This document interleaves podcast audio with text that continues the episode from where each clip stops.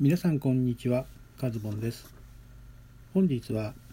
9月の26日水曜日収録している時刻は深夜の2時5分を回ったところです、えー、皆さんいかがお過ごしでしょうか？今日はね夜中の、えー、深夜のね収録となってしまいましたけれども、えー、先ほどからですね、まあ、昨日の夜あたりから私のねツイッターの方ではあの音声配信アプリ、えー、ピトパというですね最近9月になってからかな、えー、新しく出回っております音声配信アプリですね。まああの今これはラジオトークで配信をしていますけれども、えー、まあとあるねトーカーさんの方がこのピトパという非常にねちょっと言いにくい3文字のね、ピとパ。まあ、あの、英語で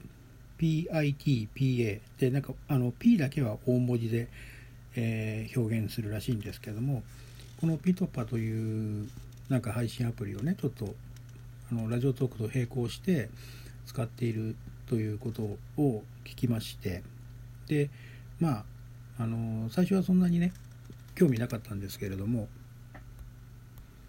たまたま別のなんかツイッターで何かこうつぶやいている方がいてでなんかそれをなんか自分でこうなんか調べたっていうような情報をねその音声アプリで、えー、なんか声でそれを発信していたんですよね。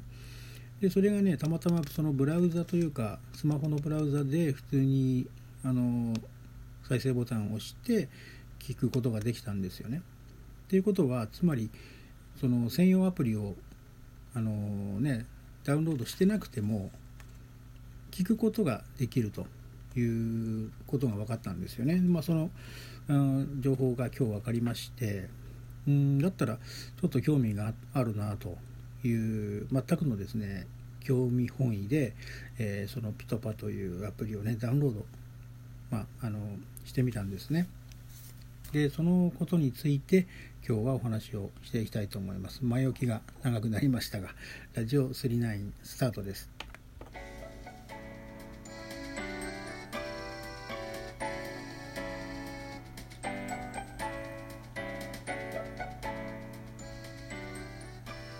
はい、えー、改めましてこんにちはカズボンです、えー、そのね今日はそのアプリについてお話をしようと思うんですけれども、えー、何の情報もなくね何分収録できるのかとかそういったことも情報もなくまずはアプリを、えー、ね、スマホに入れてしまったんですけれども今日はねそのいろいろと実際に使ってみて分かったことっていうんですかね、まあ、その感想とですね、まあ、そのこのピとパという音声配信アプリのまあ、可能性みたいなことについてねちょっとお話ししていけたらなと思うんですけれども。まず情報をねどんな感じなのかっていう情報を、えー、先にねどんどん言っていっちゃった方がいいのかなと思うんですけれども。まずラジオトークと大きな違いというのは、えー、収録時刻あ収録時間。収録できる、えー、マックスの時間がですね、えー、60秒。うん、1分なんですね。で、ラジオトークは12分ですから、ラジオトークをやっている方からしたら、ちょっと物足りないかなっていうね。もう1分なんて、ね、あの、ラジオトークこうやってやってても、もう挨拶だけでも1、2分過ぎちゃうじゃないですか。なので、あの、全くだから、ラジオトーク的な使い方はできないかなという感じですよね。まあ、とにかく最大がマックスで60秒しか録音できないということなんですね。うん、それで、えーと、先ほどツイッターではね収録中の一時停止はできないってあの書いてしまったんですけれどもあのこれあの後々やってみたらできましたね。ですから1分間の中で止めてあの小刻みにね、えー、1分間分を取るってこともできます。それからえっ、ー、と収録が終わったものをプレビュー再生することはできないですね。ただし、あの、何か途中で間違えちゃったとか1回ね1分間喋りきったけれども、えー、もう一回やり直したいと言った場合にはまあ再度再録っていうんですかね一から録音をし直すっていうそういうことはできます。で特徴としてはあのラジオトークの場合先に音声を収録してから、えー、それをね後からタイトルとか内容をちょっとね喋った内容に応じてあの書き込みっていうんですか？それを入力するっていうスタイルなんですけれどもこのピトパの場合は先に簡単なタイトルをあの入力するんですね。うん、でそれから、えー、録音をしていくと。で録音し終わった後はあの基本的にはその内容のねタイトルの修正とかはできないような感じですね今のところ見てると。なのでまあ録音し終わったらそのまま、えー、アップロードするという流れになると思いますね。それからラジオトークとの、まあ、違いを、えー、述べていきますと、えー、まあ、ラジオトークでもね今ハートとか、えー、にっこりのマークとかネギマークとかつきましたけれどもこのピトパのアプリの場合ですね、えー、まずツイッターと同じような「いいね」機能ですね。はい。これは普通に、えついております。なので、えー、まあ、多分これは1人1回しかあの1つのね投稿に対しては押せないと思うので、うんまあ、単純に「いいね」が何個ね10個ついてたら10人の人が「いいね」してくれたんだなっていう、まあ、Twitter とかとね同じような、えー、評価基準になるのかなと思います。あとは、まあ、これ Twitter とこれも同じような形になるんですけれどもコメント機能ですね。これラジオトークにはありませんので、まあ、コメントが欲しかったりとかね交流をしたかったら、えー、Twitter とかでね、えー、自分でカスタマイズしてえー、広げていくしかないんですけれども、えー、コメント機能がついています。ね、でだからこれが大きな違いになってくるのかなと。気軽にだからねその音声配信に対して、えー、コメントを打つことができるという形ですかね。それから、えーと、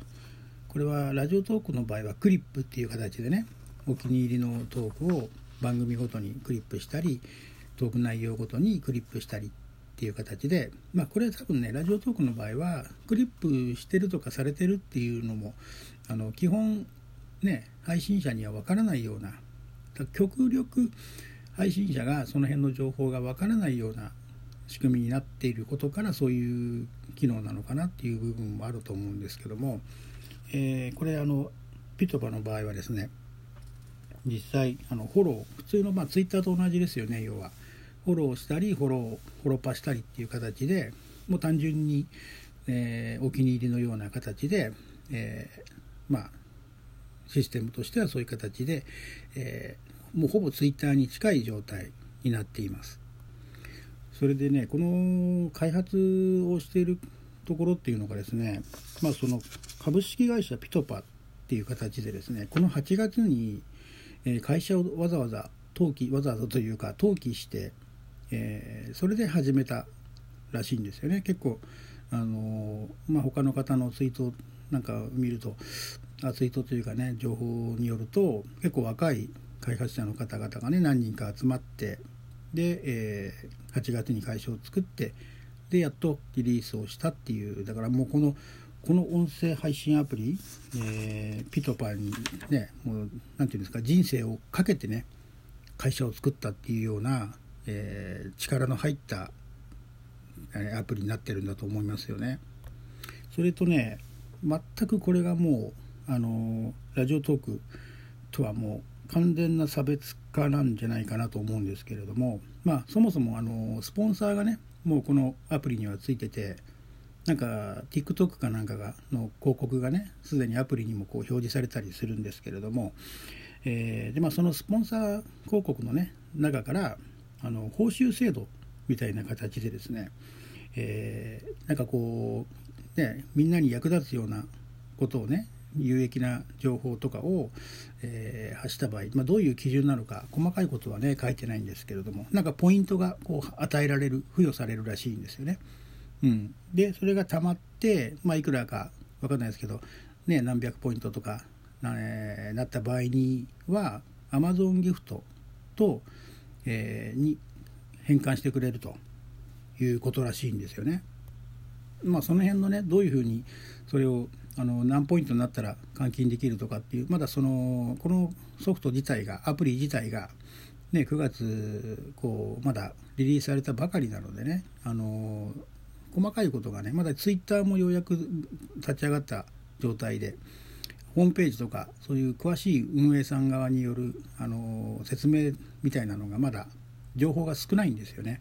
検索してもまだ出てこないとかっていうことがありますのでね。でまだまだあの開発しながらねいろいろ変化していくんだろうなというふうに思うんですけれども、えー、このね報酬っていうのがね、まあ、ちょっと何て言うんですかね目の前にこ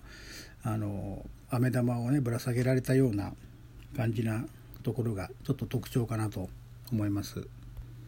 まあ、あの開発の方もこのもう完全にツイッターのね音声版のツイッターというのを目指しているということらしいんでね、まあ、ほぼツイッターに近いですよね機能としては。うん、でそこになおかつこう報酬制度がね入ってくるということでですね、まあ、今後のこのアプリのね、えー、展開がものすごくね、えー、可能性がどういうふうになっていくのかっていうのは楽しみなところがあります。えー、ということでですね、まあ、主な機能についてね、今、このピトパの、まあ、内容について説明をしたんですけれども、まあ、ピトパの可能性についてという形でですね、えー、後半、ね、パート1パート2に分けまして、えー、お送りしたいと思いますのでこの後後半の方で、えー、可能性についてお話ししたいと思います。